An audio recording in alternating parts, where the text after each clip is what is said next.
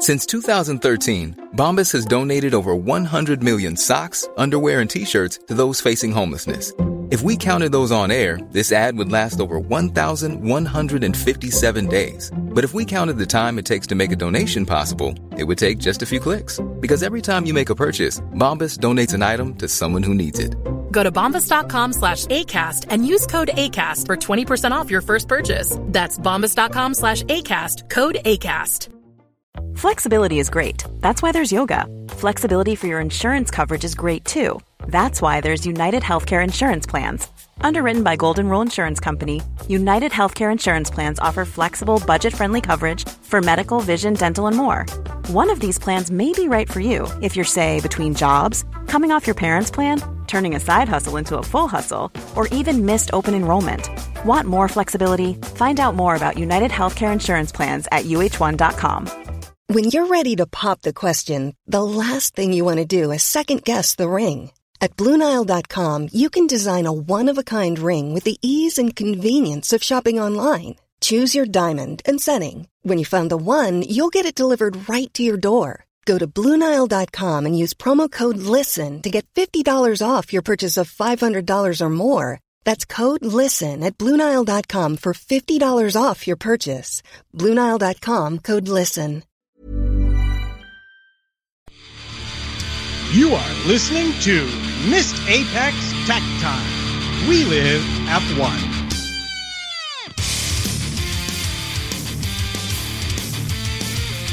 Welcome to Missed Apex Podcast, powered by SpannersReady.com, bringing you motorsport podcast, news, and blogs. Thanks for joining me in the podcasting shed. I'm your Tech Time host, Matt Trumpet.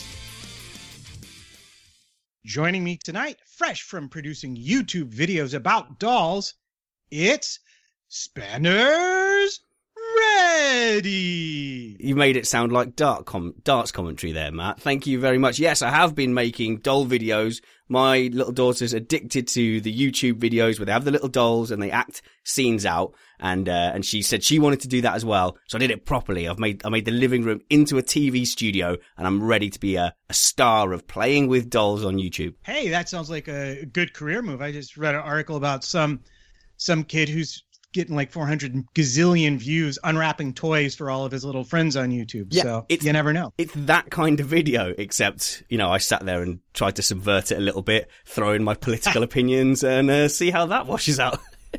Uh, but, you know, anything to support her. Matt, there's been so much F1 stuff this week that I think I might have just overloaded and switched off. As far as I can tell, Lance Stroll is buying F1 and David Coulthard is making a comeback in a Ligier. That, that's as far as I can handle.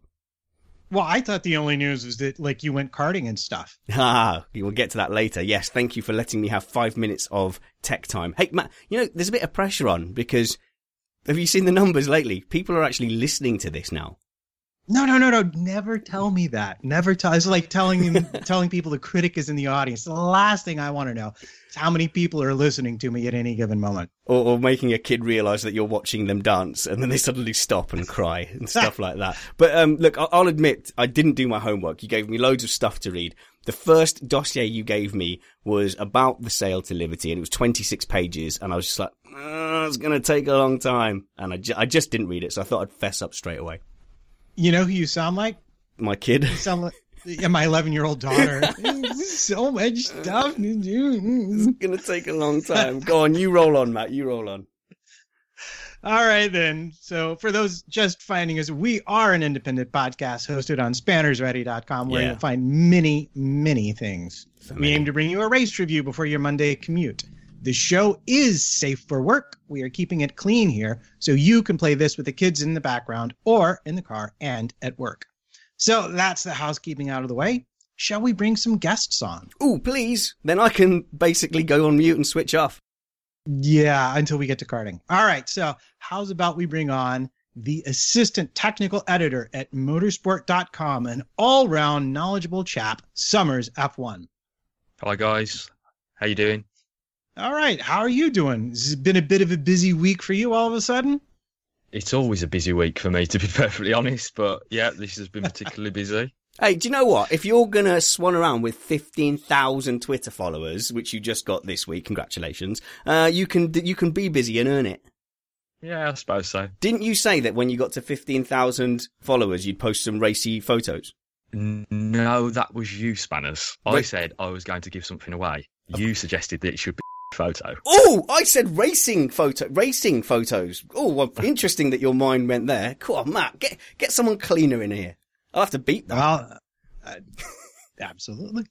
How about we bring on everyone's fan favorite, Vortex Motio Housewife favorite, Vortex Mortio. and Housewife. See, I was going to say like trumpets, only purtier. But okay, good enough. How's it going, Vortex? Well, it's going pretty good. I uh, just got to say, yesterday I felt a little bit like some Finnish driver because I was driving around with my wife in the car on uh, gravel roads in the mountains of Idaho, checking out future camping spots or whatnot. But floating along on these gravel roads, and the wife doesn't like it when I go fast, so I was going just fast enough where the car was floating a little bit and yet smooth enough. She didn't know it. It was good fun. Uh, it sounds like fun. You know, it's funny. My wife doesn't like it when I go fast either. Our trips to the mountains are always fraught. yeah, a lot of white knuckles. I know all about that. Okay, well, what do you say we bring one more person on to make the show complete? The one, the only Anil Parmar, whom we've tracked down to his undisclosed location full of Nutella jars. How did you know that's what I was working, Matt? I- I Just call it a hunch, man. I've known you a long time. Oh no, no, it's great to be back. Well, there's nothing better than talking about F1 with you guys. Um, and my undisclosed location, for those listening, was Formula E. I've just finished working there. Uh, great time, but now I want to talk about Formula One. Yeah, I was going to say, are you allowed to say what you you do for a living, or was it going to be an awkward mystery? But on, only good memories from uh, from you know being at the forefront of a new motorsport. Yeah, it was absolutely amazing. You know, when you get to go to all these races on the streets of Paris and you see people hanging out their balconies to watch the first ever French E Prix, it's a pretty spectacular. Yeah, and I- I'm I'm probably not going to talk to you for the rest of the show now that I know that you've lost control of the Formula E social media without following the Spanners Ready account. Absolutely devastated. I'm sorry. I'm sorry. Don't claim you forgot. Right. You had one job. Yeah, in hindsight, in hindsight, that was the only reason I actually took the job. oh, God. Crash, burn. All right. Well, what do you say we roll on to a little bit of news? All right, then. Well, in the driver market, there seems to be a little bit of a coming together for a certain Lance Stroll to be at Williams next year. Anyone hear anything more about that? Well, I've seen it mentioned a few times, uh, and today in Speed Week, um, who have suggested that they're basically just waiting for him to get enough super license points and that he'll be sitting alongside Bottas next year.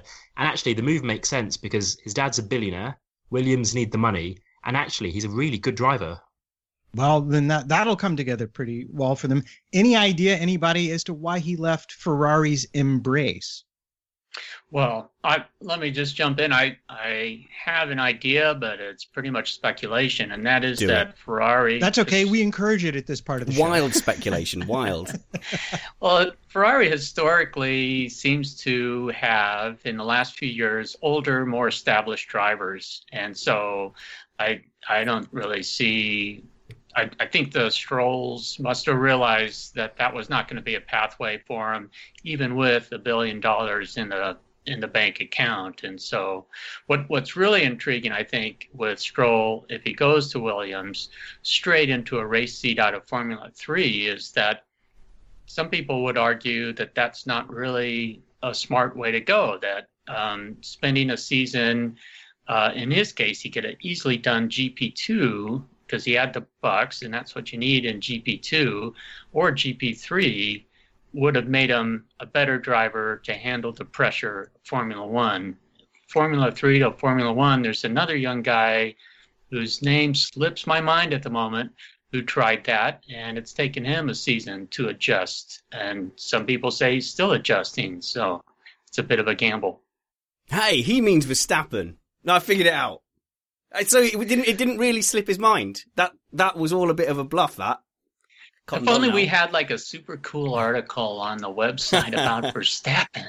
oh, we've had to cut that for time. But uh, on to Stroll, Matt. He, all I really know from about him is some comments he's made in the press, and he seems like a young man totally unaware of his position of privilege and has has kind of you know come out at other people saying oh you're just jealous at not appreciating my amazing talent. You know it's that sort of cliche of I would have made it anyway. I just happen to have a billionaire dad. So really looking forward to having him in F1 yeah, and and we all certainly know that having a billionaire dad really has no influence at all on your ability to do anything. I mean, you were either born with that talent yeah. or you weren't.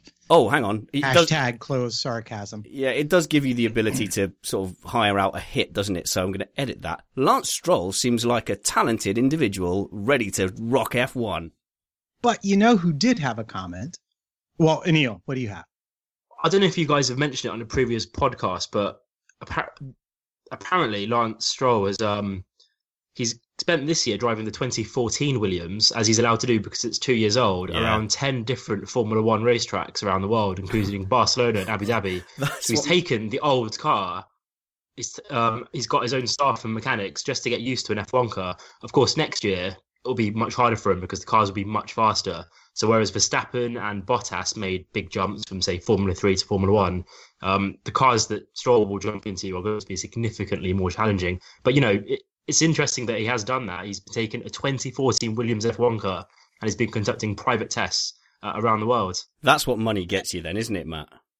And let's face it, if you grew up in a middle class suburban household, you could certainly afford to rent the two year old Williams and take it to 10 different circuits with your own mechanics and drive it around. I don't see any lack of a level playing field. I was going to say my son's been desperate for one for a scooter, and I've been going, oh, I've been putting it off, I've been putting it off because the car died, and then and then we found one had been abandoned for a few months, so I made him have this like rusty old one. I said, look, just ride around on that for a bit until we get you a scooter.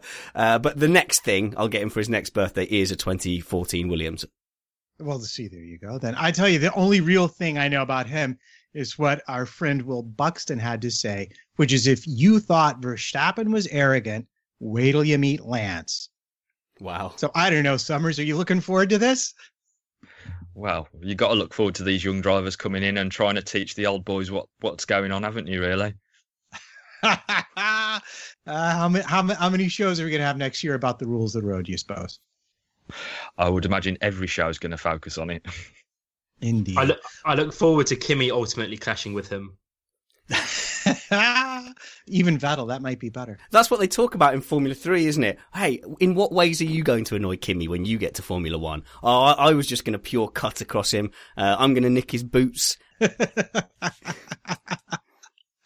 all right. Well, I only had one other brief bit of news, which is that Corrado Lanzone, who was Ferrari's head of production, went bye bye this week, a victim of Sergio Marchionne's infamous house cleaning tactics.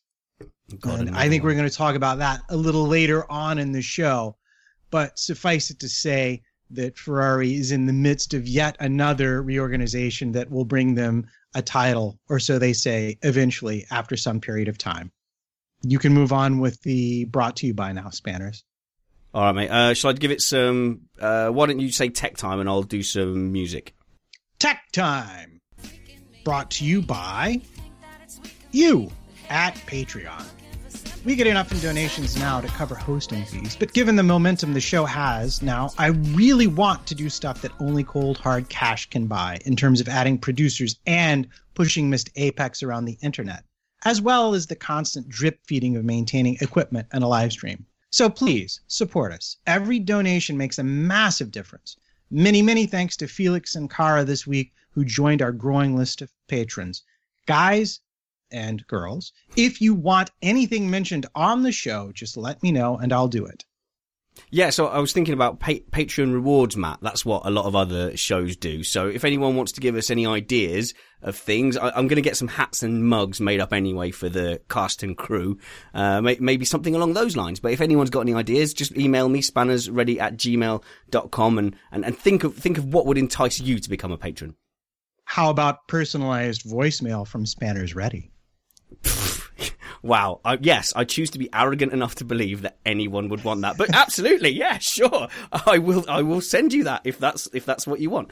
Um, in fact, that that's a very easy thing for me to do. So sure, if you want something personalised from me or Matt, do let us know. Let, go on with your F1 stuff, Matthew. All right. So it turns out a few things did happen this week. Uh, in particular, a thing got sold. That thing potentially being Formula One itself as a business enterprise. Now, um, it, this is coming to us in a two part transaction, the first of which just concluded with the transfer of about $745 million and some various equity uh, and stocks and stuff like that. And will conclude ideally by Q1 of 2017. Now, you looked it up, didn't you, Ken? When exactly is that going to be the latest? Uh, so their uh, fiscal calendar corresponds to the uh, actual calendar, so that should be at the end of March of this coming year, 2017. Oh well, that then then so uh, I know that one of the things that has come up is we've heard a lot of talk about we've had a lot of talk about regulatory and other issues, and so is that a timeline for them to be able to get through it all? What are you thinking, Neil? Sorry, I'm playing around my internet. Ha. Oh, don't do that. You'll grow hair on your palms. Uh, well, there's I, Spanner's first edit right 1625 there. edit. I'll just jump in and I'll say I, I, what I'm seeing is that this is a rather rapid fire um, transaction that um, the end of March, that's what is that? We're coming upon that. That's just six months away. Um, so they have the cash lined up, and I think they're anticipating well uh, that it's going to be easy to get through whatever regulatory hurdles. Um, and so I, I don't see that mentioned as part of any official uh, notification from Liberty Media or from um, F1 themselves. So I, I don't anticipate that there'll be any type of regulatory problems with this transaction. I think they're going to go ahead, move through it, and make it a done deal. And then if there's any regulatory issues, they'll fix them after the fact. Yeah, well, I think they have to get approval. I know there has to be a shareholder vote at Liberty, and you know the real the real issue is liable to be the fact that Liberty also own a stake in Formula E, and we know that when CVC bought Formula One or bought controlling shares in Formula One, they had to divest themselves of MotoGP. And we're not sure what the European Union is going to say about that. But there's also the ongoing investigation, the cartel investigation brought by Force India and Sauber that will need to be dealt with. But from my point of view, at least, and this is as someone who absolutely knows nothing whatsoever, seems like to me new owners is a very easy way to get round it, as well as the 1% stake the FIA currently have, because that will be disposed of in the transaction, as far as I understand it. Yeah, that uh, that I can't speak to myself. I, I haven't done any research on that one percent transaction, but um, I think what I thought was most interesting actually was the uh, FIA statement on that that they're looking forward uh, to working with the new owners, Liberty Media, and it seemed a rather veiled looking forward, as in we are the regulatory body and we will have a major say on the movement forward of Formula One. So I'm really curious to see how that plays out. But I think overall, everybody's pretty pleased with this, with what the new owners will bring, uh, their different attitude. Right. Summers, do you have any perspective on this? I mean, you work with the FIA, you go to the tracks. What do you have to say about it? Well, I think the the biggest thing that we'll see is it's a change of media landscape. You know, you're dealing with a, a media giant as such that is going to be heavily involved in shaping the way in which we watch the sport and how the fans interact with the sport. Something that everybody has been particularly critical of the current establishment, and so that's probably the biggest thing that is going to come out of um, initially. Obviously, the future of the sport will change as uh, the new owners tend to mold the sport themselves. But I think the, the biggest thing is that the way that people watch the sport is going to is going to be changed. Right. And, and, Neil, do you have any thoughts about this? I mean, this is this is potentially everything we've ever wanted. We have an American company coming in. We have the potential finally to fully utilize social media is something you might know a little bit about. Well, first of all, I'm delighted that CVC are gone. Um, I know a lot. I know a lot of people like to criticize Bernie Ecclestone, but actually, he actually did a superb job. Uh, and it was only when CVC really came in that I think a lot of people became a bit disgruntled with the way Formula One was going. Now, Liberty actually have a big stake in Formula E, um, and a lot of people have noticed that Formula E has, done, has really tried to open up the series uh, to as many people across the world, including YouTube streaming and things like that. Formula One needs to get with the times. It's so far behind what other series are doing, and I'm looking forward to seeing what what we'll see Formula One look like in the future. It will be very different to what it is now. It won't be a case of having to pay to watch a race. Um, maybe we'll be able to watch races and have full highlights on, on YouTube or through a dedicated Formula One app. But you know that type of stuff is great because there's so much exciting content in the world of Formula One, and it's just so hard to access it. Right, there is a lot of exciting content. And one of the problems I know fans have had a lot of trouble with is posting their own videos to to the internet when they're actually at an event, share it with their friends. Do you think that, how did that work in Formula E? Were fans able to post videos like if you were in the stands and, and did a short video, could you post it?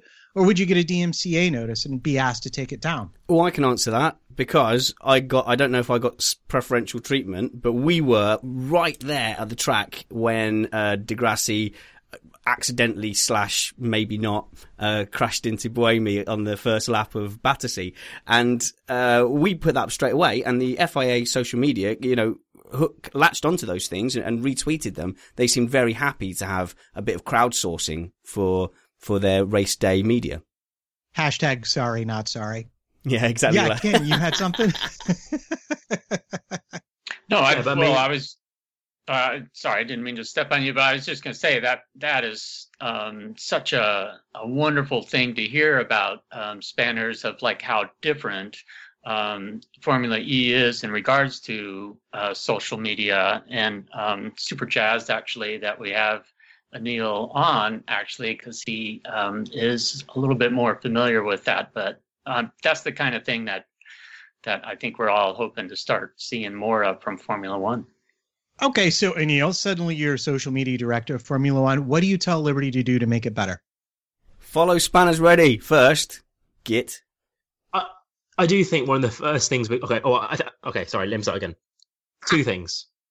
First of all, I'm sure that in some way we will be able to pay to watch the odd race, um, and not just watch the race, but get exclusive onboard cameras. So instead of watching the race on television, if you want to say, right, um, I'm Spanners and I love Lewis Hamilton. He's starting at the back of the grid. I want to watch the start live from onboard with Lewis. I'm sure that will be an option, um, and actually that will really get the fans interested. They can make money off it, but also it's a great service for the fans. What? Secondly, that trackside experience can be much better in Formula One, and actually the Americans do it incredibly well already. Just to give an example, if you went to the Formula One a few years ago, you would have been able to get something called FanVision. Yes, Fan Vision was inc- FanVision was yeah. incredible. You picked four drivers and you could watch the onboard footage from them at any point. You had all the sector times and it was live. And it's, it's it disappeared like three or four years ago. Didn't they have it at Silverstone one year? I, am sure they had it every year up until 2012. Oh right, I, yeah, I and I went 2013 and I was incredible. looking for it. Yeah, ah. yeah, no, exactly. So they they need to bring something like that back.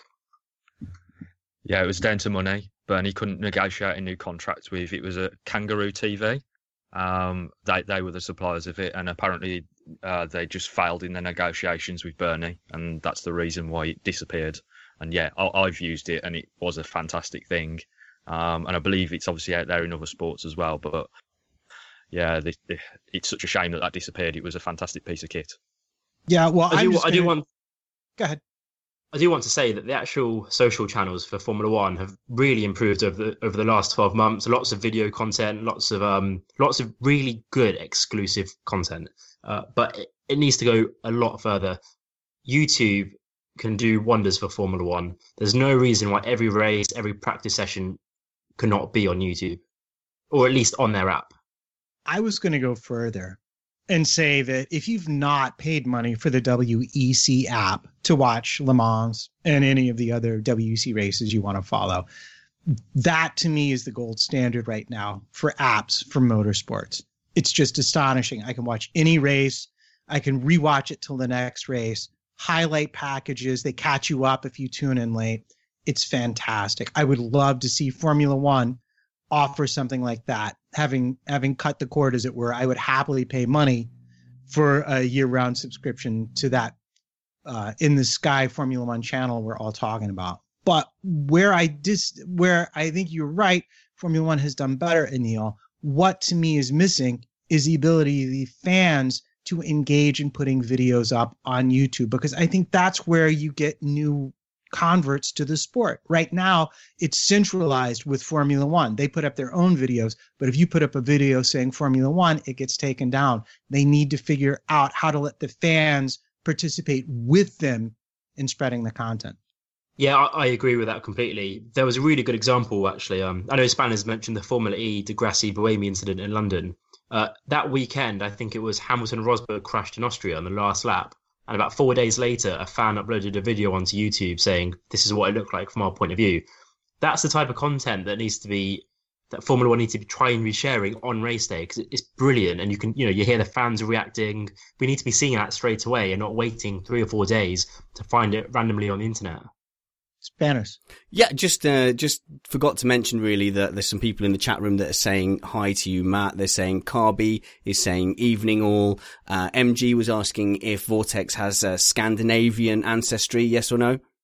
No, no, I wish. I don't think so. You're you're all Viking. You could have said yes. We'd have got away with that. Uh, people are saying that trumpets is older than dinosaurs. Uh, and just want to remind people how to get into the chat room. Go to spannersready.com. Go to the menu and click live stream on there. If you're on a tablet or mobile, you might not see the chat stream. Uh, so you might have to go to the Ustream app and search Spanners Ready. But if you're on a desktop, you'll be able to have a page with the window with all our lovely faces and then a chat box underneath. Come join us. It's a lot of fun. Anil. Okay, so in tennis, you have four big tournaments a year, and everyone knows what they are. Even if you don't watch tennis, you know Wimbledon, French Open, Australia, and you know the American tournament as well. In Formula One, the calendar's expanded. You've got 21 races this year, and the historic races that people know about Monaco, Spa, Silverstone they're now worth exactly the same as these other events. They're losing some of that prestige.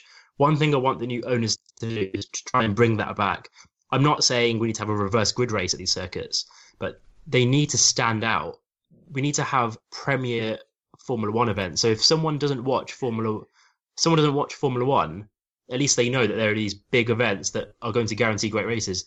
We spoke about Monaco in the past, but is Monaco thrilling every year? It's not. We could have double points, Neil.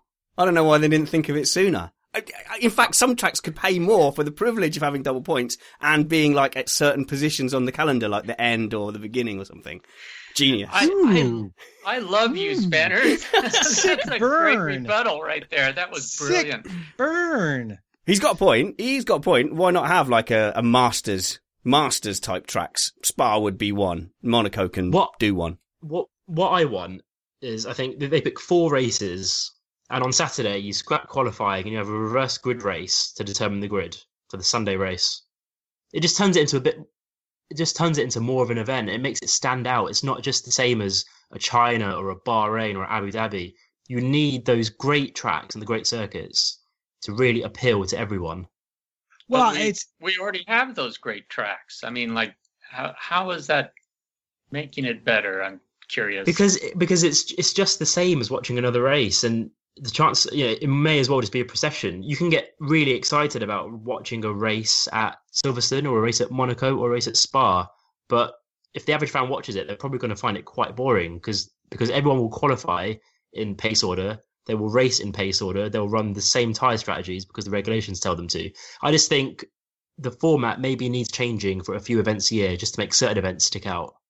Right. So you're proposing essentially then a crown jewel kind of a system where you pick a number of races that have special circumstances that bring more pressure, therefore more excitement to the viewing. Exactly. As long as it's not double points, I'm happy.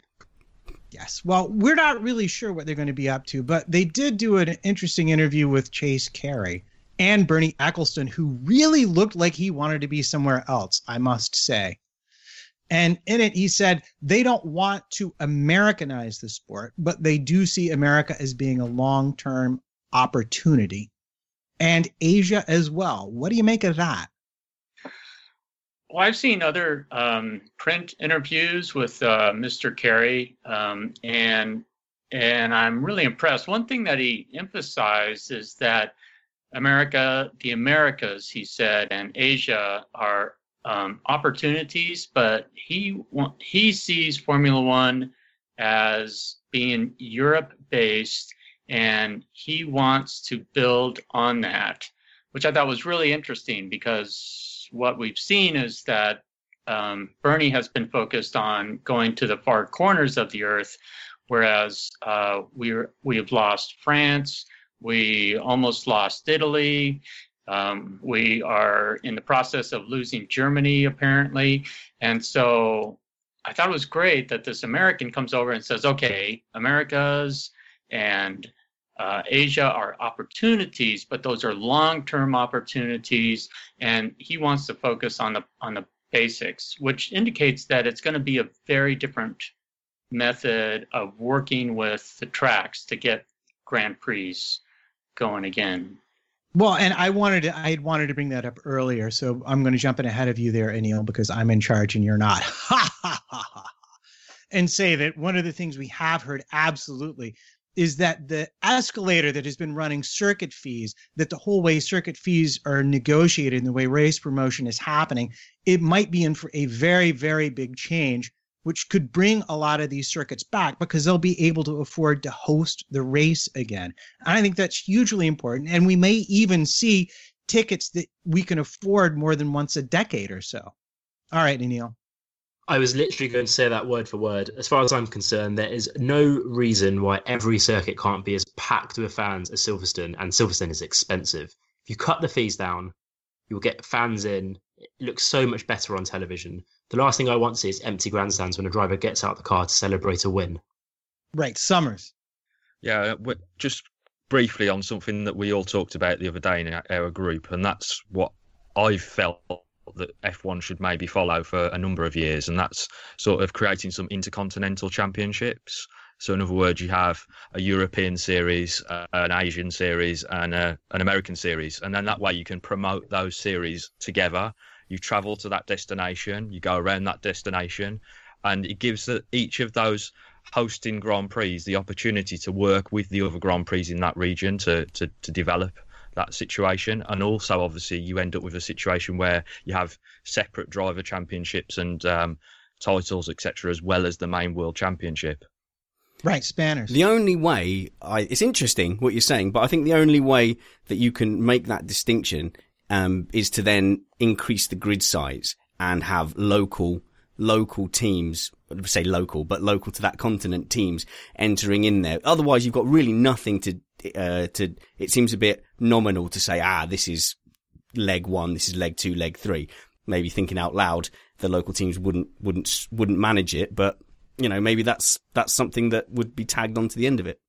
Well, local teams using manufacturers' resources could be a way to go. But one thing we've already seen Bob Fernley call for is a look at a new look, a fresh look at the listed parts with a nod to Haas as maybe being a way forward for the sport in the future. Uh, what do you think about that, Summers?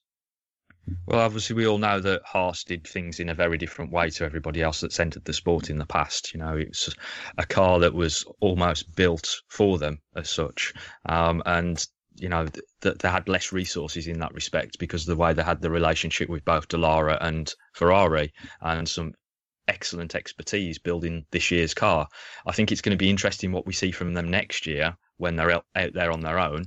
Um, because obviously they've, they've, they've had to forsake this season as such to be able to build next year's car. Um, but yeah, I, I, do think that there's an opportunity for for the listed parts section to be expanded and to allow for these newer teams to be given the opportunity to to enter the sport. Neil, I've also heard, and I, I don't know how much truth kind of goes into this, but one of the things they would be looking at is to make teams shareholders within the sport. Now, I don't know if this is common in American series, um, but I actually think that's a really good idea because if you look at one of the problems with the strategy group, you only get your if you sit on that board, you are only going to vote for something that favors your team. For example, if you're Red Bull, you want as much aero on the cars as possible, regardless of how it affects the spectacle. However, if you have a stake in the sport, you can't really do that because you need to think about what's best for this for best for the sport. Um, and again, I don't know how this works with other sports series in America, NFL, baseball, etc. Um, but I think that's a really good idea.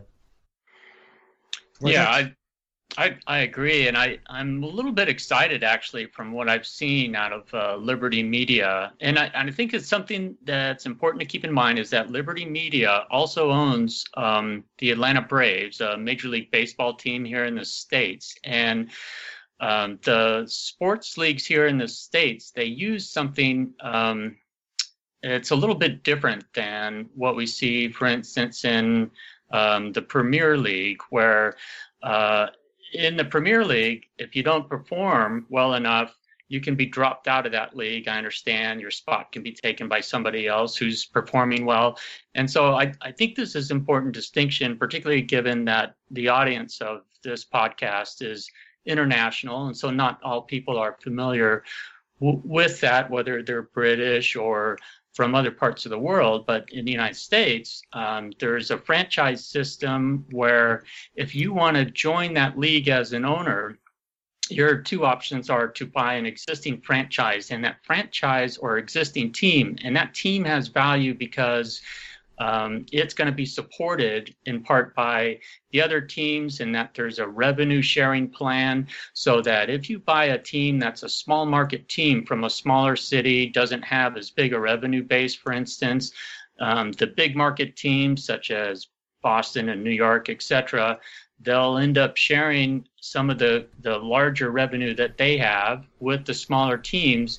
And the reason that all the team owners agreed on that and established this system is that it creates uh, some parity or equity amongst all the teams, right? You know, so that a small market team has a chance to, if they're smart with the way they handle their players and do and all the sports stuff, they still have a reasonable chance to make it into the playoffs, make it to the World Series or whatever.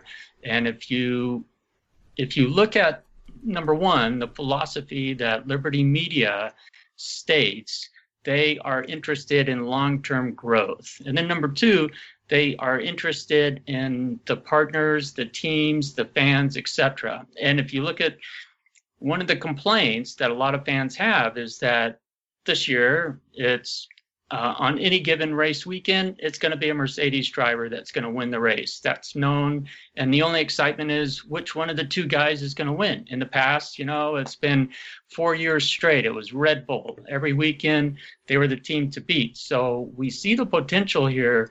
If they're playing long term and then the, for the fans' benefit, that there could be a big change where small market teams there will be a more equal distribution of prize money. Well, you've gone and done it. You said the F word, franchise. And if there's a couple of distinct lessons from American sports, number one is franchise, as you say, value. Number two, we here in America have absolutely learned that the more and the longer the playoffs, the more people watch. And you can expect to see that idea influencing the rules and regulations as we go forward. And that speaks very much to our geographical series. It lets us have four championships instead of one. How would people not watch that? Or, th- yeah, four. Um, but most importantly, what we have coming up, and to those of you who have turned into tech time, uh, for those of you who feel tech time has turned into business time, it has. What we have coming up now and already I think will be influenced by this change of ownership is the 2020 engine regulation. So we're going to take about five minutes, I think, and have a little chat about what we hope and what might come out of the new set of engine regulations. And we'll start with Summers because he knows more than all the rest of us. Uh, just a little bit more on not not much more. You guys are Hey, I'm Ryan Reynolds. Recently, I asked Mint Mobile's legal team if big wireless companies are allowed to raise prices due to inflation. They said yes. And then when I asked if raising prices technically violates those onerous two-year contracts, they said, "What the f*** are you talking about? You insane Hollywood ass." So to recap, we're cutting the price of Mint Unlimited from $30 a month to just $15 a month. Give it a try at mintmobile.com slash switch. $45 up front for three months plus taxes and fees. Promo for new customers for limited time. Unlimited more than 40 gigabytes per month. Slows. Full terms at mintmobile.com. I'm Sandra, and I'm just the professional your small business was looking for. But you didn't hire me because you didn't use LinkedIn jobs. LinkedIn has professionals you can't find anywhere else, including those who aren't actively looking for a new job but might be open to the perfect role, like me. In a given month, over 70% of LinkedIn users don't visit other leading job sites. So if you're not looking on LinkedIn, you'll miss out on great candidates like Sandra. Start hiring professionals like a professional. Post your free job on linkedin.com/people slash people today. Millions of people have lost weight with personalized plans from Noom, like Evan, who can't stand salads and still lost 50 pounds. Salads, generally, for most people, are the easy button, right? For me, that wasn't an option. I never really was a salad guy. That's just not who I am. But Noom worked for me. Get your personalized plan today at Noom.com.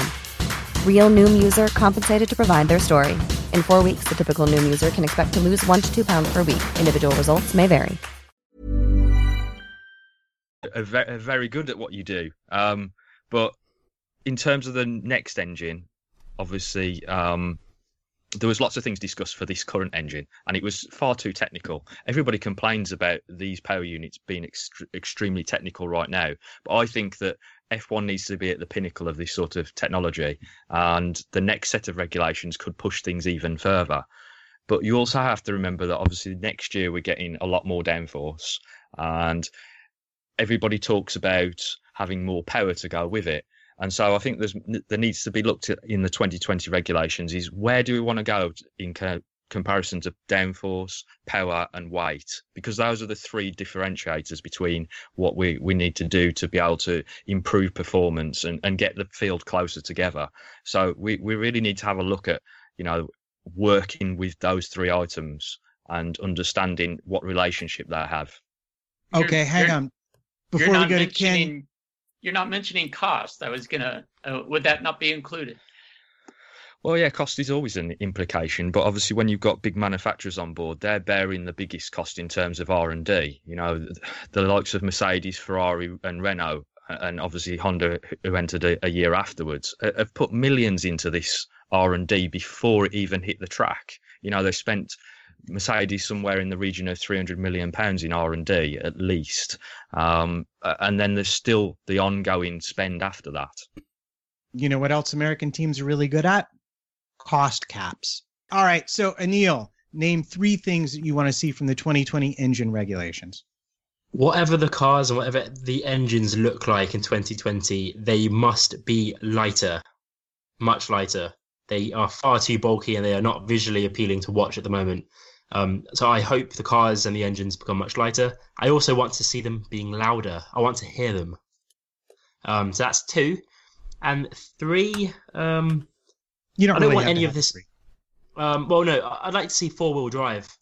When I see a, a wet car come out of a corner, it is like a bullet. Uh, I want to see that with a Formula One car. I want to be on the edge of my seat and my jaw dropping. Vortex, three things.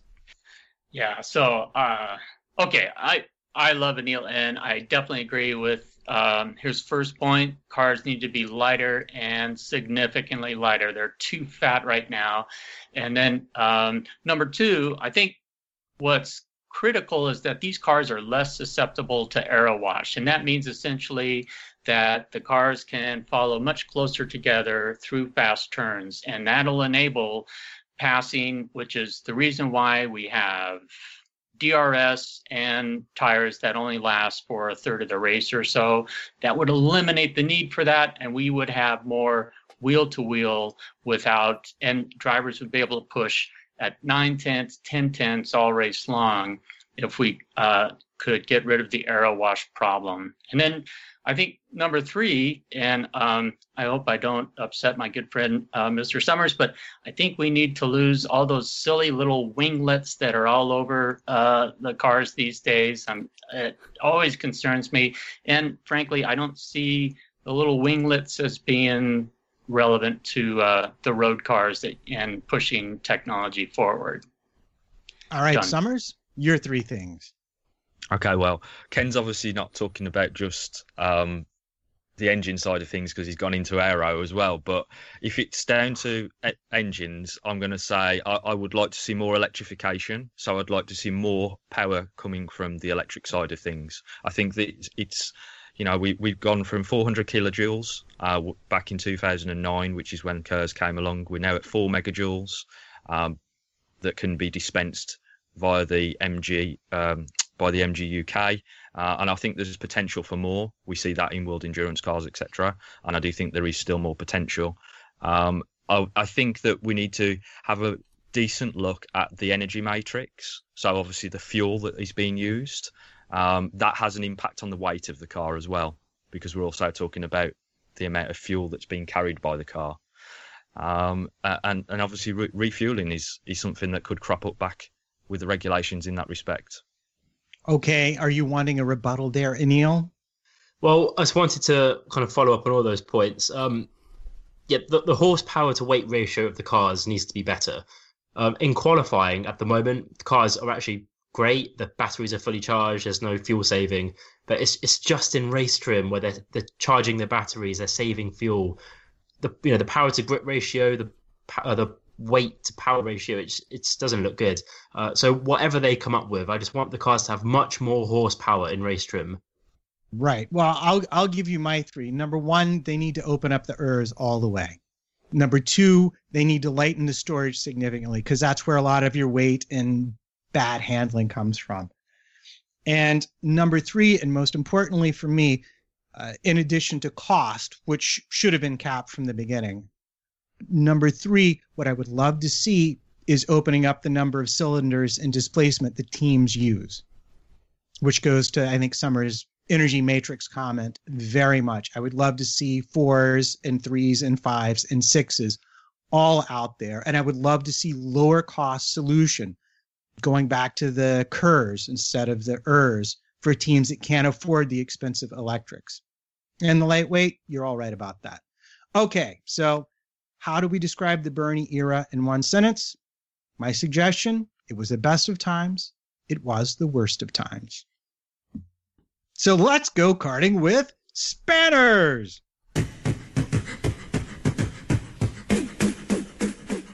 Obviously, didn't want to hear my wish list for next year. That's fine. Don't worry about me. I want to get rid of. I'm sorry. I thought I thought I thought you didn't pay attention to this part of the show where we talked uh, about technical things. Did you have a want, wish list? I want them oh, to be able to use. Spanners. Tell mu- us what is it? I don't mind them driving for efficiency, but I want them to be able to use as much fuel as they want. That's what I want. Uh, fine. We've got too many things. If you want to do t- tire saving, that's fine. Do that. Have that as the thing that mixes things up. You don't also need them to then also be fuel saving. It's just, it's too many things to manage. And the other thing is, I, I haven't been one of these people that's hated DRS. I think it did its job. It solved the problem at the time. It's evolved to the point now where it doesn't quite work and they've lost their way with it. It's too rigid. It's not flexible enough. Let's get rid of it. Let's see how the drivers do for a season getting past when they're not. I, t- I tell you what was brought this on, playing the 2016 F1 game. And I don't know if the game mechanics have changed, but you really do just wait for the DRS zone to get past. There's absolutely no point pulling off that, that turn, that, that pass three corners before the DRS zone, knowing that the guy is going to get that drag reduction, you just think, well, I'll just, I'll hang off, stick as close as I can and get past. So let, us experiment again. Great. Thanks for the DRS experiment. Let's have an experiment without it. Um, so uh, karting. You guys know I've been trying to organise a karting event, uh, and there is some progress on that. But Alex Van Gene, Jean Alex Van Gene, uh, of Corporate Chauffeurs, who's jumped on here to talk about the 24 hours event at Teesside. 24 hours in a cart. Unbelievable. I was destroyed after a series of, uh, of 10 minute races. Uh, invited me down to Mm, Rogue Racing in Aylesbury. And I'll give them a shout out because they looked after us um, all night. Brand new track layout. And uh, we we went out there and entered their GT competition. It was Alex Van Gene and also Will Buxton also popped in, so it was nice to meet him. And he, I don't know if it was a showbiz nice guy thing, but he does he did say he was going to come back and join us, Matt. Well, that's very exciting. We certainly enjoyed having him on last time, and it's nice to have his insight and knowledge as he has access to stuff that we can't always get to. I know, but it, it does make us feel a bit inadequate, doesn't it? Well, only those of us who have to re-record the intro three times before we get it right. That doesn't happen every time. It just happened when he was on. No, that's a lie. It, it, it happens a lot. Um, but yeah, so so um, go on then. But I hear it wasn't all uh, what, what, wasn't all hugs and kisses at the track there, was it? There was contact. There was lots and lots of contact. Um, the, the, main battles, yes, did become uh, between well, Alex. Alex is very, very quick. Uh, you could see once uh, it was a tight, twisty track, but once he got himself out into the lead, he was pulling like half laps ahead of the rest of the pack. And Will Buxton, not that far off the pace behind him, alarmingly quick the two of them. So I put myself behind them in practice and, I, and uh, they disappeared off into the distance and I, I felt terrible until I saw them in their heats and I went, Oh wow, no, they're exceptionally fast. Okay, that's good. But Matt, I did, I won one race. I won a race out of the three heats. I, I won one of them.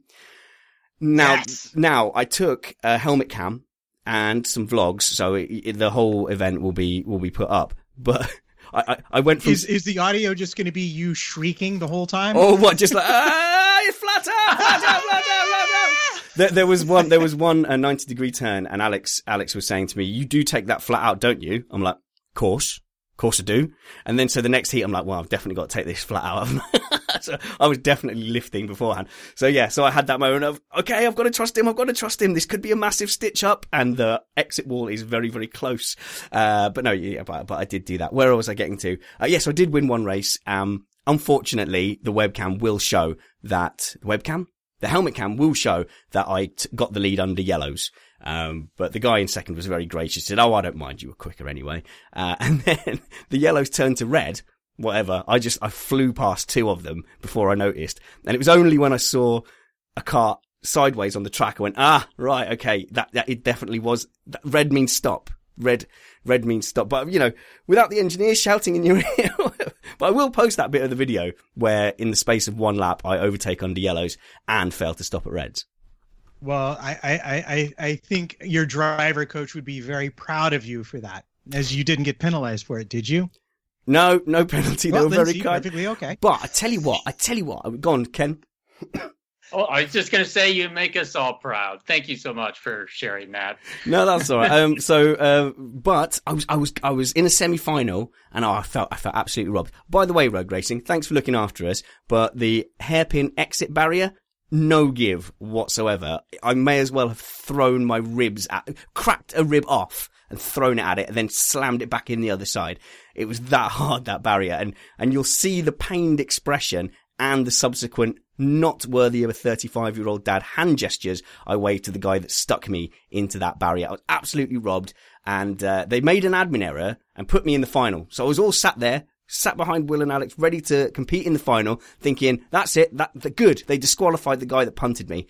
No, just a computer error. Got humiliatingly dragged out of the cart uh, to to watch the rest of the event. So thank you very much to Rogue Racing. Uh, Rogue Racing, yes, Rogue Ra- Racing in Aylesbury. Um, that is one of the candidate venues uh, for our karting event. Just talking to them at the moment, and talking to another venue because we might do more than one event trying to get a really good deal for listeners and will involve downforce radio as well. So get as many of you as involved as possible. Have had a decent amount of response. So as soon as I can confirm a price and a date, and I must say value at Aylesbury Rogue Racing anyway, um, I, I will push that out. And, uh, Neil, you have to come. It's compulsory. And Summers, you have to travel as well. Unfortunately, we get Jake Sanson from Downforce Radio, some of the corporate, um, uh, corporate chauffeur karting guys it will be a good time. So watch this space. It is coming soon. Back to you, Matt. Thanks for the time. Yep, no worries. And at this point, uh, those of our listeners who are going, wait, I thought this was tech time, not pie in the sky time.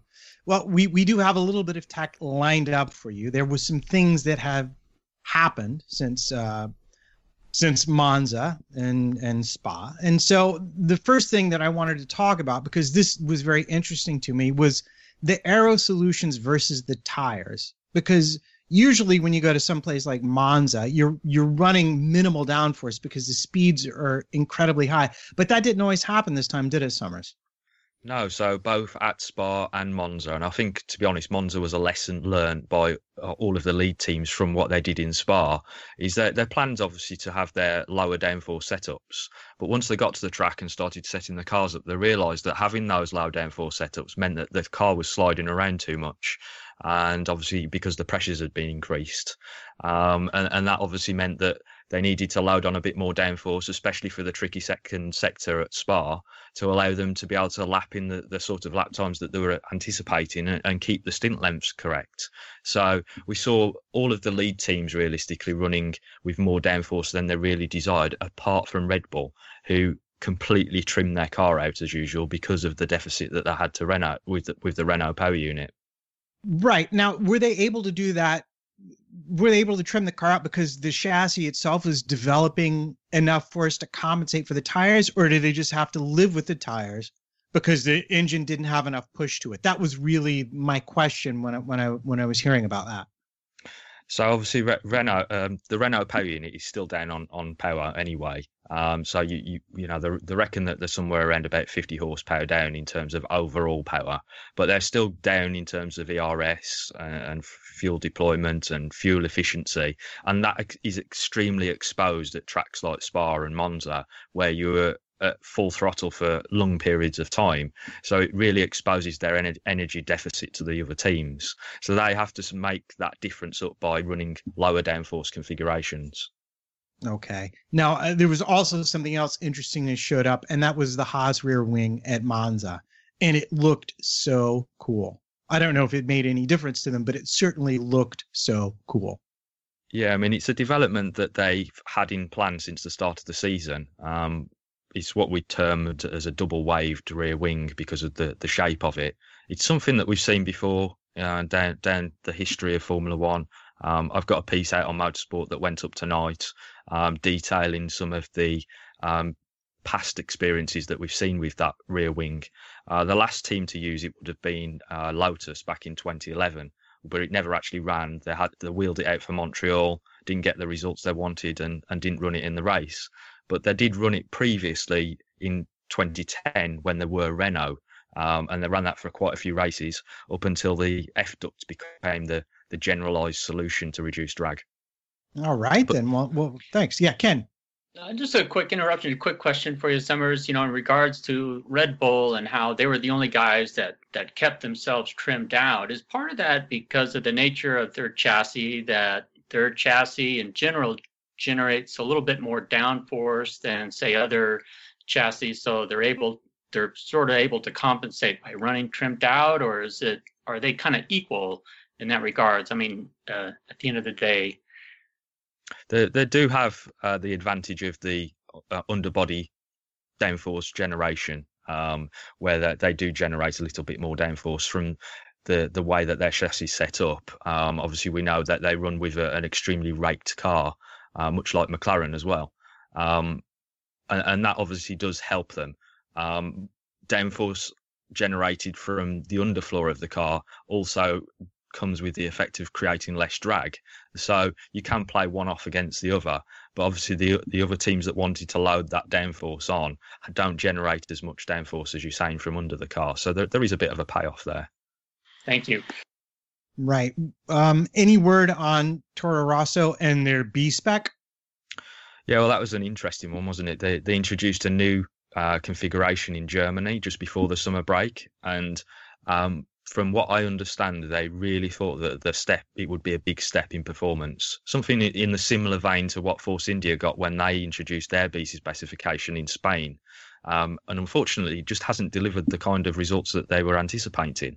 So what they did in free practice one at Monza is they took all of the parts off of um, Carlos Sainz's car and went back to the original specification and did some back-to-back testing.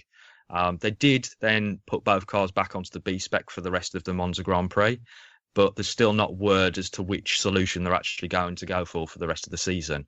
And I do think that there might be some of the results that they they have seen on the track compared to their correlation work in the wind tunnel might be down to the tyre behaviour and the, the increased pressures that we've seen from the other teams. Okay, and and again, uh, it, it's Monza we saw that Williams seemed to have had a little bit of a comeback. Is that solely down to their engine, or or have they actually made some progress with their generally not as good as everybody else aero? Yeah, well, again, Williams were in a similar situation to Toro Rosso, where they bought a huge chunk of updates to try and add downforce to their car throughout the season. In Os- in Hungary, they took those parts off the car, similar vein to Toro Rosso, to understand what was going on. And now they're, they're they are running the the new spec parts again. But what they have discarded is the little winglet that sits above the engine cover. Um, and that little winglet is designed to try and disturb the airflow before it hits the rear wing. Both the Williams and Ferrari run one. Um, they have for a couple of seasons. But it seems interesting that Williams have decided to discard that, given that they've got a new rear wing design. And I think I know it seems like a tiny element, but it might be something that's helping them in terms of understanding what's gone wrong with their aero. Okay, and and of course I have one more. Well, it looks like for a lot of these teams that they're becoming very track specific where they do well. What do we think favors? What do we think the rest of the season favors Force India or Williams? Um, you'd have to really say Force India, but it all really depends on the tyres. If Pirelli decide to release some of the pressure situation, then I think we might see Williams come back towards the four. I think that is a, a key differentiator between the two teams. It depends on what they're doing with the tyres at any given time. And each circuit has obviously got a, a different characteristic in terms of what it does with the tyres and also the compound choices. Right. And do you think that Williams is being helped right now? This is a question from MG5904 from the chat room. He's being helped right now by Honda's power shortage in terms of their standing. Who's that? McLaren, sorry. Uh, McLaren. Well, yeah. Uh, do you think that Williams' position in the constructors is being helped by Honda's power shortage for McLaren? Yeah, possibly. I mean, the the power unit and, and the aero side of things have to are intrinsically linked. You know, there's no getting around that factor, and it's why we see that Red Bull were exposed at Spa and Monza. Um, so yeah, there is, there is still a deficit in terms of the Honda. It has made leaps and bounds compared to last year. I mean, look at the failures that they had week in week out. They were always starting at the back of the grid. Um, and I think Honda are really onto something. And next season, when the token system is scrapped, I think Honda will make some even bigger leaps because they've been running a tandem development program for the for their power unit. Right. Okay. So let's let's jump to the future. Last year, Mercedes at Singapore was disastrous. What do you know? Do they think they've sorted their issues or not? Well, they actually set up a separate working group to try and understand what happened last year because they were a bit baffled by the whole situation. But what I think we have to remember is that the race previous to that was Monza, as it is this year. And at Monza, we had the situation where the tyre pressures became uh, an issue. And I think the protocol situation that then unfolded in Singapore kind of caught Mercedes out. And they operate better in certain conditions with certain to- compounds. And I think they're always going to struggle at Singapore. It's just not their type of racetrack. But I think this year you might find that the, their pace is better than what we saw last year for definite. So that brings us back to Ferrari. And we heard over the break that Ferrari had taken a broom and had swept clean. And we've learned a few things since then. We know they've hired some people with some specific knowledge, both from Red Bull and Mercedes.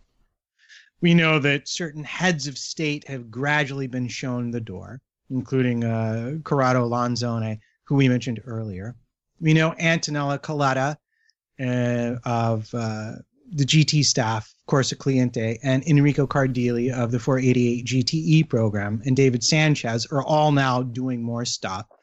The structure of the corporation is meant to be more horizontal. But what I found out that was interesting to me is that one of the reasons this has happened was that Marchionne got wind that there were solutions remarkably similar to ones run by Red Bull and Mercedes sat in drawers unused at Ferrari. Yeah, but we, well, I think we've had this discussion before on the show, and we've mentioned it in in the group as well. But it's not a cookie cutter solution. You can't take one part from one car and expect it to work on another. We've just talked about the way that Red Bull's raked car um, intrinsically helps them to set their car up for specific tracks, creating more downforce from the underfloor and allowing them to run less drag on the rear wing. You know, it's not something that you can just take from one car and pop it on another Uh, Ooh, he's Daleking. What's happened? Have right. We lost Summers well, in the. I th- I think if I'm right, Ken, is he You basically know- saying that one go fast part from one So, car? Hang on a minute, Matt, because he can't tell that uh, he's cut out. So He he's can't hear. Yeah, yeah. he's still Sorry. there, I- Daleking in recently where I looked at the best parts of the cars. Should we should we just act as if uh, he didn't cut out tons then? Um, he seems to be back though, so why not carry on with what you were saying about thirty seconds ago, Summers? Okay, and so say in ten seconds. There you go. Yeah, yeah, it, it, it's basically not a cookie cutter solution. Every team has uh, different ways or philosophies of doing things, and you can't simply steal everybody else's ideas and make a fantastic race car. You have to build that into the philosophy of your car. You know, one front wing can't be fitted on another car and expect it to work. It, it just doesn't work that way, I'm afraid. And for Marchionne to say that, yes, all these designs have been put through the system, well, yes, there may well have been, but that doesn't mean they've actually been produced, which costs money and taken to the track and evaluated at the circuit. Right. Well, speaking of front wings, uh, we saw kind of a similar thing, didn't we, uh, Vortex, when McLaren took Red Bull's front wing and stuck it on their car and then went no faster at all.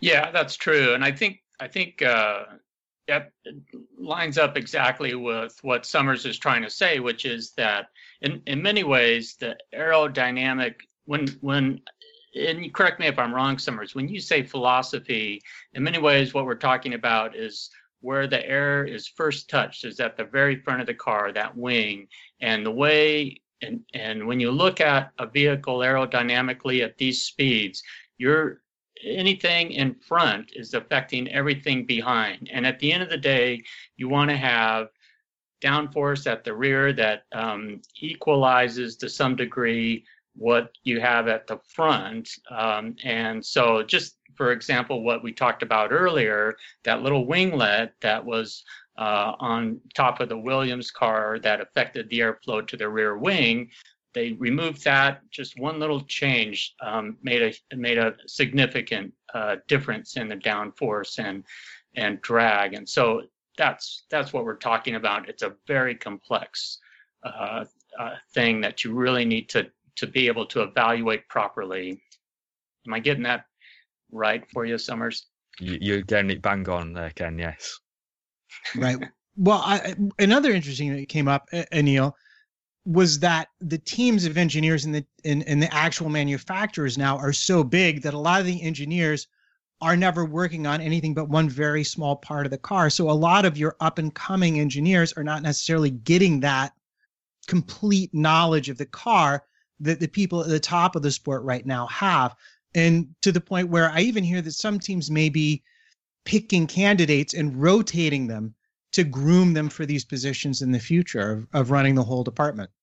Yeah, I mean, the fact that they're that big and um, younger engineers aren't able to kind of get that wider experience is quite worrying because at the moment, if you think about the top engineers that we hear about, we hear about Adrian Newey, James Allison, um, is it James Key at Toro Rosso? You know, it's the, it's the same group.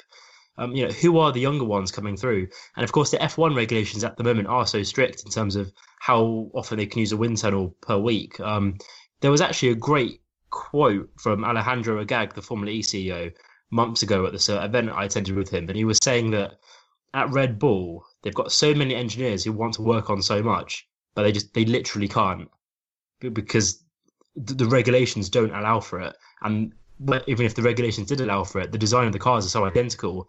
Virtually every Formula One car looks the same. You know, we're not seeing these crazy differences, these really unique philosophies. They they all generally look the same. They should hire less engineers. Feels like that would solve it. Yeah, well, I think at the smaller teams, like at Manor, you you have that where the engineers have to wear more hats to get the job done, but you're also not competitive in the cutting edge there either. So it's an interesting problem Formula One's going to have to solve. But I'll tell you what really struck me most about Ferrari, and we've never heard of them having this problem before. It turns out that their simulator data was not correlating with real life at all. Go figure. I, for one, am shocked. How many years have I had to hear that? Um, you know, in the Alonso Ferrari years, every single thing that Domenicali would say to the public about, you know, why Red Bull kept overtaking them mid-season, it was always the same thing. It was the simulator was not working. No. or it wasn't good enough, and it was No, no. the aerodynamic. It was Go the ahead. aero turn. I uh, if I may, I think you're thinking about that tunnel. They had a huge aero tunnel problem, right? Is, are you I'm pretty about? sure it was both. Yeah, I mean, I've heard Oh, Vettel okay. whinging, uh, sort of sideways whinging, hinting that the simulator doesn't, it wasn't representative at certain tracks. So yeah, I, I, I agree with you, Anil. I, I've heard them whinging Yeah. about that simulator. I stand corrected. Thank you. Well, Yeah, it, they, it was definitely the wind tunnel too earlier, but this time around it's a simulator. And And of, and of course, if you've got no in-season testing and you can't test at your private track, the simulator is pretty important. indeed, they do a lot. It turns out they do quite a lot of setup work. If only there was someone on our show who had been to an actual simulator and knew something about it. Is he allowed to talk about it yet, though? Is he, is he allowed to, are you allowed to discuss it Only in it? sound bites. Only in sound bites. Summers, you've actually gone and done this, and you can shed a little light on why Ferrari were sucking so badly. Oops, can I say that out loud? yeah. Well, that, that's all to do with correlation at the end of the day. Ferrari's problems are down to latency. They have a huge simulator. It's uh, made by Moog and it was in uh, collaboration with um, Dallara. So it's it's a joint cooperation. And if you have have a chance to Google the images of that simulator, it's in a massive room and it's on a hexapod. Now, a hexapod obviously moves at a, a static table, which is where the driver sits. It's a hexapod, basically, a hexapod system whereby the um, chassis is moved on top of the hexapod. Now, theirs is huge, but if you see Mercedes, theirs is even bigger. And the reason that theirs is bigger is that you ha- you have problems with a simulator in terms of latency, um, which is a problem obviously we suffer here with our Scott chats. Yeah. Uh, and basically, what happens is is that the movements that you are trying to coordinate in the simulator don't quite represent what happens in real life because of the latency issues. So when you go bigger, you try to remove the latency, but what you actually do is create more latency. Now, Mercedes have got around that fact because they've got a slide underneath theirs as well. So the whole hexapod moves along the, the ground as well to remove the latency. Where, So- whereas, sorry, Matt, yes. So, so basically, if I've understood this correctly, the each pair of arms of the hexapod are responsible for an axis of movement. But by putting it on a slide, Mercedes can still have big arms which move slowly, but not suffer the same latency that you're talking about. That's right, yeah. So obviously Ferrari's huge hexapod, which stands on a flat surface, has the latency issues because the, Oh, okay. So I think we're going to have to Yeah. call time on that, Matt, because of Summer's internet issues. Uh, t- time aside, let's pity the poor uh, listener who's trying to squeeze Poor- this in on his Monday morning commute, Poor- even though Summers is still talking in the background.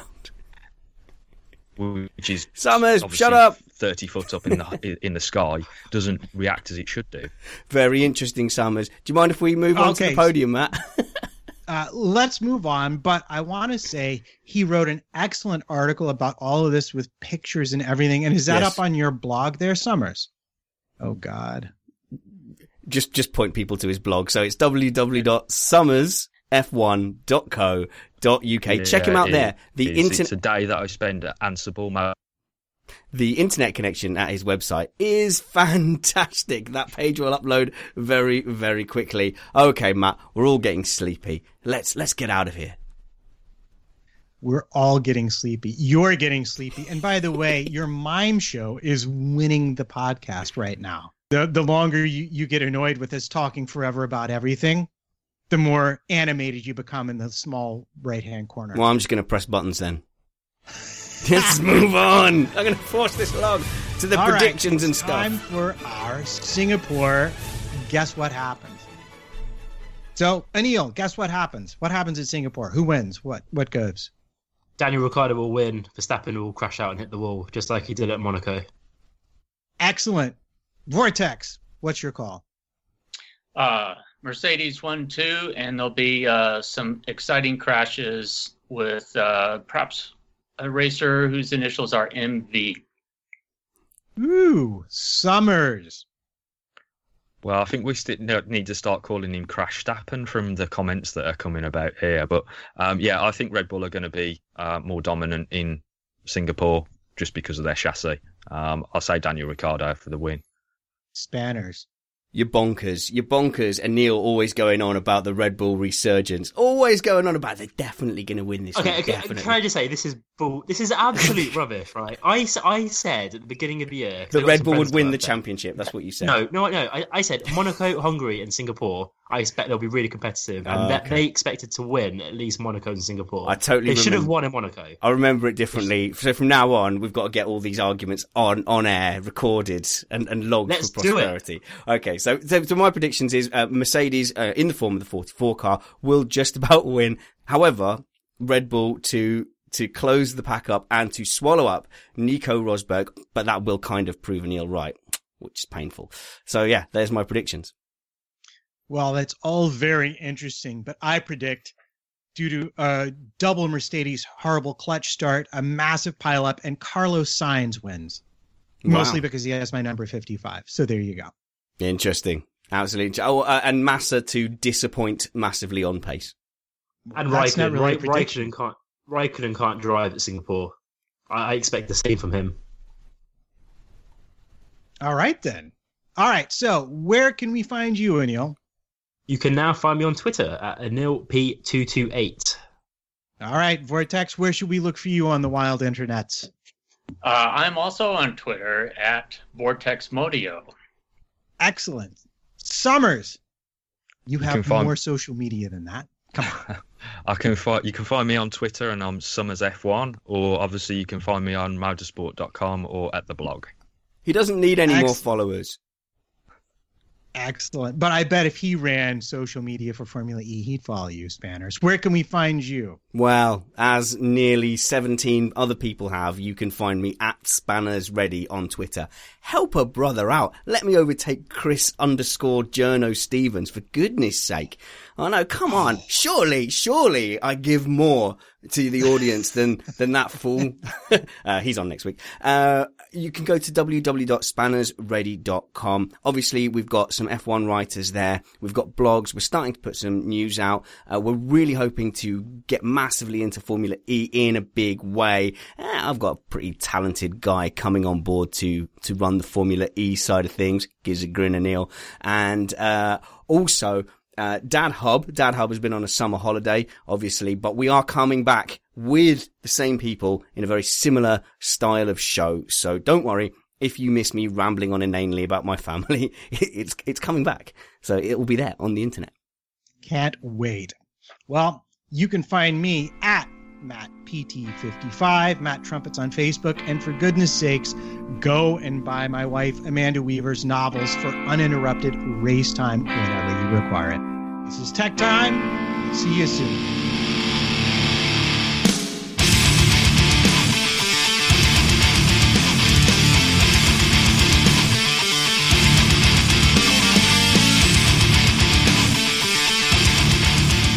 All right, all right. I know what you're going on about, Mime Show.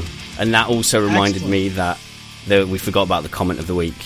But there is one from Senior Trowel who says, As interesting as the chat is, and it is, the Spanner's Mime Show in the bottom right is compelling. The more frustrated he is, the more animated he gets. I'm looking at the time. We've run an hour and 20 minutes. Fine, fine. You get it. Comment of the week. Well, you know.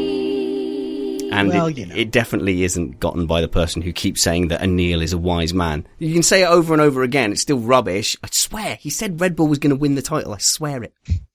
Well, I, I like the question about whether or not Moog played futuristic electronic music. I thought that was a particularly good one. I'm sorry we missed it. Mom deserves the best, and there's no better place to shop for Mother's Day than Whole Foods Market. They're your destination for unbeatable savings, from premium gifts to show-stopping flowers and irresistible desserts. Start by saving 33% with Prime on all body care and candles. Then get a 15-stem bunch of tulips for just $9.99 each with Prime. Round out Mom's menu with festive rosé, irresistible berry chantilly cake, and more special treats. Come celebrate Mother's Day at Whole Foods Market. Normally, being a little extra can be a bit much, But when it comes to healthcare, it pays to be extra. And United Healthcare makes it easy with Health Protector Guard fixed indemnity insurance plans. Underwritten by Golden Rule Insurance Company, they supplement your primary plan, helping you manage out of pocket costs without the usual requirements and restrictions like deductibles and enrollment periods. So when it comes to covering your medical bills, you can feel good about being a little extra. Visit uhone.com to find the Health Protector Guard plan for you. Hey, it's Danny Pellegrino from Everything Iconic. Ready to upgrade your style game without blowing your budget? Check out Quince. They've got all the good stuff shirts and polos, activewear, and fine leather goods, all at 50 to 80% less than other high end brands. And the best part? They're all about safe, ethical, and responsible manufacturing. Get that luxury vibe without the luxury price tag. Hit up quince.com slash upgrade for free shipping and 365 day returns on your next order. That's quince.com slash upgrade. Mom deserves the best, and there's no better place to shop for Mother's Day than Whole Foods Market. They're your destination for unbeatable savings, from premium gifts to show-stopping flowers and irresistible desserts. Start by saving 33% with Prime on all body care and candles. Then get a 15-stem bunch of tulips for just $9.99 each with Prime. Round out Mom's menu with festive rosé, irresistible berry chantilly cake, and more special treats. Come celebrate Mother's Day at Whole Foods Market.